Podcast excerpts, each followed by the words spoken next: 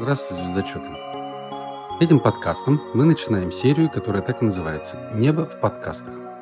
Вы услышите много интересной информации о созвездиях, о звездах, которые над нами. Мы расскажем, почему так называются созвездия, мифы, легенды со всего мира, которые тоже связаны с этим созвездием. Помогать мне в этом будут лекторы планетариев со всей нашей страны. Вы услышите интервью с летчиками-космонавтами, прямые включения музеев космонавтики, например, из Московского музея космонавтики, из Калужского музея космонавтики имени Циолковского. Побываем в доме музее первого летчика-космонавта в городе Гагарине Смоленской области, на астрономических площадках, наблюдениях. Информация, которую вы услышите о созвездиях, настолько уникальна, что даже некоторые специалисты могут о ней не знать. Ну что, как говорил Юрий Алексеевич, поехали! Все у нас получится. Меня зовут Слава Дубовенко. Почти 10 лет я читал лекции в планетарии. Да-да, именно читал, а не нажимал кнопочку с надписью «Кино». Э, кино, э, снятое на больших киностудиях, э, с массой современных спецэффектов, озвученное нашими любимыми актерами. Но согласитесь, что душевная беседа, она всегда лучше. Именно душой и любовью к звездам я и хочу с вами поделиться. Древние люди, когда смотрели на звездное небо, то считали, что звезды расположены там в таком порядке не просто так. Они видели там какие-то картинки, каких-то животных, может быть, даже какие-то явления или предсказания. Древние китайцы, например, считали, что на небе есть лазурный дракон, красная птица, черная черепаха, черная черепаха, которая плывет по Черному морю. М-м, ничего так. Интересно, что они там увидели чер... в черной черепахе в Черном море. Но в 1922 году Международный астрономический союз решил, что надо навести порядок среди всех созвездий. И решили, что все звездное небо будет поделено на 88 участков. Эти участки не равные, но астрономический союз э, так договорились, что э, все эти участки будут поделены прямоугольниками. То есть это не значит, что, что квадратами, но если вы посмотрите на границы созвездий, то они все очень четкие. Надо сказать, что дележка звездного неба продолжалась вплоть до 1926 года. Но рождением современных названий созвездий считается все-таки 1922 год. Некоторые созвездия на звездном небе связаны одним мифом. То есть, э, ну вот, например, созвездие Ориона, э, Большого Малого Пса, созвездие Большой Медведицы, Волопас и Гончих Псов. Это другой миф – о прекрасной Калиста, возлюбленной Зевса. А есть созвездия, которые описываются э, одним мифом. Ну, например, это, например, это лебедь. Лебедь – это Орфей. Интерес созвездия Льва. Лев – это один из 12 подвигов Геракла. Кстати, созвездие Геракла на звездном небе не существует. Есть э, созвездие Геркулеса. Но об этом в следующих выпусках вы узнаете. Самое узнаваемое созвездие, самое красивое и одно из самых больших созвездий звездного неба – это, конечно же, Большая Медведица. Все знают этот большой, красивый яркий ковш над горизонтом. Многие народы, не мудрствуя лукаво, так и называли его – ковш. Народы, которые населяют сейчас э, территорию современной Белоруссии, видели двух братьев, которые косят высокую траву. Э, на востоке видели арбу – груженную фруктами, которая едет через лес. А казахи-кочевники вообще даже придумали целую историю. Семь разбойников – это э, семь ярких звезд Большой Медведицы – хотят украсть коня. Это созвездие Малой Медведицы. Конь привязан арканом к колышку. Аркан – это ручка ковша Малой Медведицы. Колышек – это полярная звезда – и вот ходят охотники за этим конем, ходят, ходят и никак его поймать не могут. Казахи-кочевники очень верно заметили, что полярная звезда находится на звездном небе неподвижно, и по ней можно ориентироваться.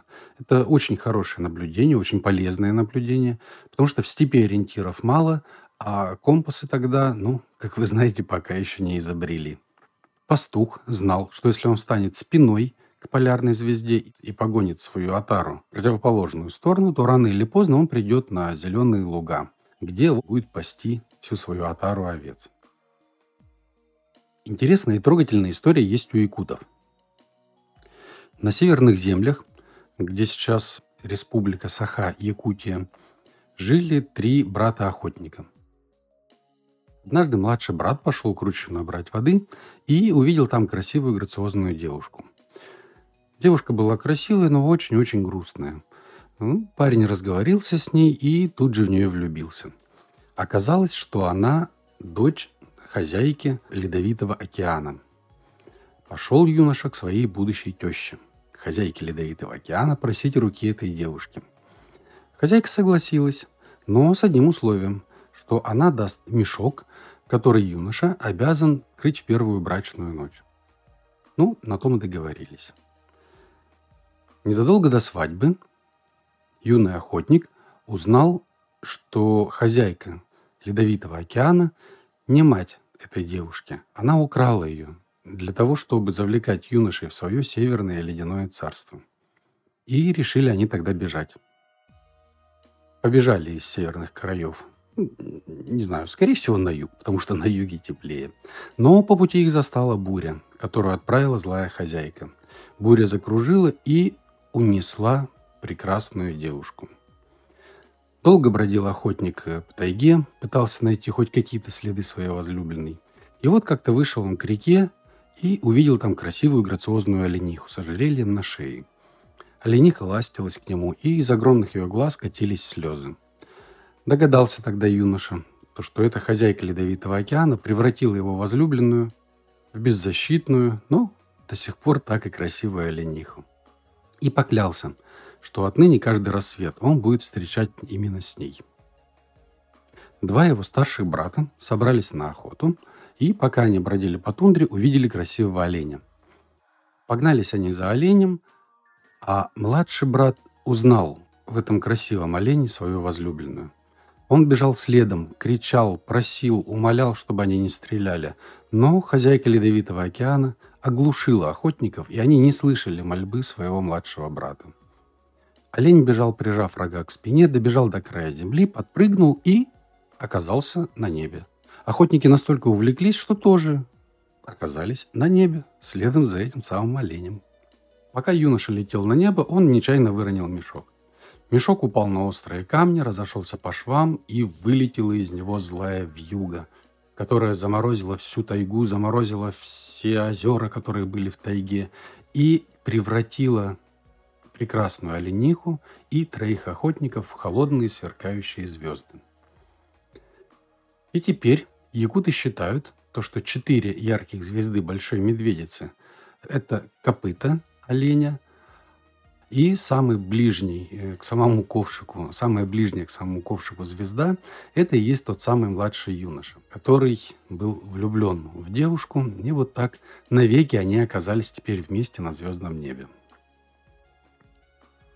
По мнению русского путешественника Приживальского, именно эта легенда дала название целому народу и территории, на которой он проживает – в своей книге «Путешествие по Уссурийскому краю» в XVIII веке он писал «В хвойных и мешанных лесах Сихоты-Айленя можно встретить лося или по-сибирски сахатый». И вот именно от слова «сахатый», по мнению ученого, по, по мнению следователя, и произошло само название народа – Саха. И сейчас, если вы посмотрите на современные карты России, то вы увидите – что там обозначена территория Республика Саха, а в скобках ее русское название. Якутия. Олени, орба, разбойники. Это все хорошо. А почему же созвездие называется Большая Медведица? И почему у этой Большой Медведицы такой длинный хвост? Ведь у земных собратьев хвостик совсем маленький, совсем коротенький. А вот об этом как раз-таки и рассказывает древнегреческий миф – Давным-давно бродила по земле богиня охоты, вечно юная Артемида. Артемида была богиней охоты, целомудрия, да и вообще всего живого на земле. Сопровождали ее прекрасные девушки, нимфы. одну из которых звали Калиста. С древнегреческого имя Калиста переводится как «прекраснейшая». Девушки были очень красивые, веселы, и вот как-то Зевс, который совсем не славился своим целомудрием и верностью своей супруги Гере, увидел Калиста и влюбился в нее. Как вы помните, Артемида была богиней целомудрия, и она запрещала своим девушкам э, влюбляться и вступать вообще в любую связь с мужчинами. Про женщин история умалчивает, но дальше вы узнаете почему. Тезевс пошел на хитрость. Он превратился в Артемиду, прокрался в покое Калиста и остался там на одну ночь. А потом на следующую ночь, потом еще, потом еще и еще. Конечно же, через какое-то время Калиста родила ему сына, которого назвала Аркадом. Аркад быстро рос, стал удачливым, э, очень метким охотником. Но Гера, супруга Зевса, не могла простить очередную измену своего мужа, и решила она отомстить. Отомстить Зевсу она не могла, потому что, ну, все-таки Зевс – это бог всех богов, ну, как-то не получится ему отомстить. И решила она отыграться на несчастной Калисто – превратила ее в безобразную, косолапую, косматую медведицу. Когда Калиста поняла, что с ней произошло, она тут же бросилась из дома, чтобы ее сын не увидел в таком обличии. Бродила Калиста в образе медведицы по лесам, иногда спускалась к людскому жилищу для того, чтобы полюбоваться своим сыном. И вот как-то ее заметили гончие псы ее сына Аркада. Они подняли лай Аркад выхватил лук, вложил стрелу, приметился в самое сердце медведицы и... Да-да, и выстрелил. Он же не знал, что в образе медведицы это его родная мать. Но Зевс, не зря бог всех богов, быстрее молнии он спустился с Олимпа, и для того, чтобы не допустить убийства сыном своей родной матери, он схватил свою возлюбленную в образе медведицы. Времени размышлять не было, потому что стрела уже летела. Схватил он ее за маленький хвостик. И пока он тянул ее до неба, хвостик и вытянулся. Вот так вот Калиста в образе большой медведицы с длинным хвостом и оказалась на небе. На небе Калиста в образе большой медведицы сияла еще ярче, чем на земле. И Зевс каждую ночь любовался ею. Гера, супруга Зевса, все никак не могла успокоиться. И пошла она к родному брату Зевса, э, к богу всех морей, к Посейдону, с просьбой, чтобы он не давал медведице напиться воды, и медведица умерла от жажды. Но Посейдон не мог допустить такого, чтобы красавица-любовница его брата умерла. И он отказал Гере. И теперь Калиста в образе медведицы бродит по ночному небу и радует глаз людей и богов. А, созвездие Большой Медведицы является незаходящим, то есть его видно на протяжении всего года, э, в отличие от э, зодиакальных созвездий. Про зодиакальные созвездия мы тоже с вами поговорим в следующих выпусках. Что же ее сын Аркад? Зевс его взял на небо и поместил его в виде созвездия Волопаса. Но за то, что Аркад Хоть и не специально, но хотел убить свою мать, Зевс заставил его теперь навечно охранять покой своей матери, большой медведицы. Если мы присмотримся к созвездию Волопас, то в руках у него два пса. Это те самые гончие псы, хотели, э, которые хотели наброситься на Калиста в образе медведицы еще там, на земле, но сейчас их крепко удерживает Аркад. Вот такая вот легенда. Теперь, глядя на звездное небо, и увидите там большую медведицу, вы будете знать ее имя – Калиста. А я вам напомню, что наша серия «Небо в подкастах» выходит 1 и 15 числа каждого месяца. Если вы не услышали какие-то предыдущие выпуски или хотите задать какой-то вопрос о созвездии, то вы можете писать нам в Телеграм. Найти нас очень просто. В поисковой строке просто набираете «Небо подкастах», и вы окажетесь в нашем Телеграм-канале. Следующий выпуск у нас 1 мая. Посвящен он будет прекрасному охотнику Ориону. Очень красивое созвездие. А я желаю вам чистого неба, приятной погоды и удачных наблюдений за звездами. А если погода не позволит, или вы захотите днем полюбоваться звездами, вас всегда с удовольствием встретят в планетарии. А пока, пока-пока. Еще услышимся. Ваш Слава Дубовенко.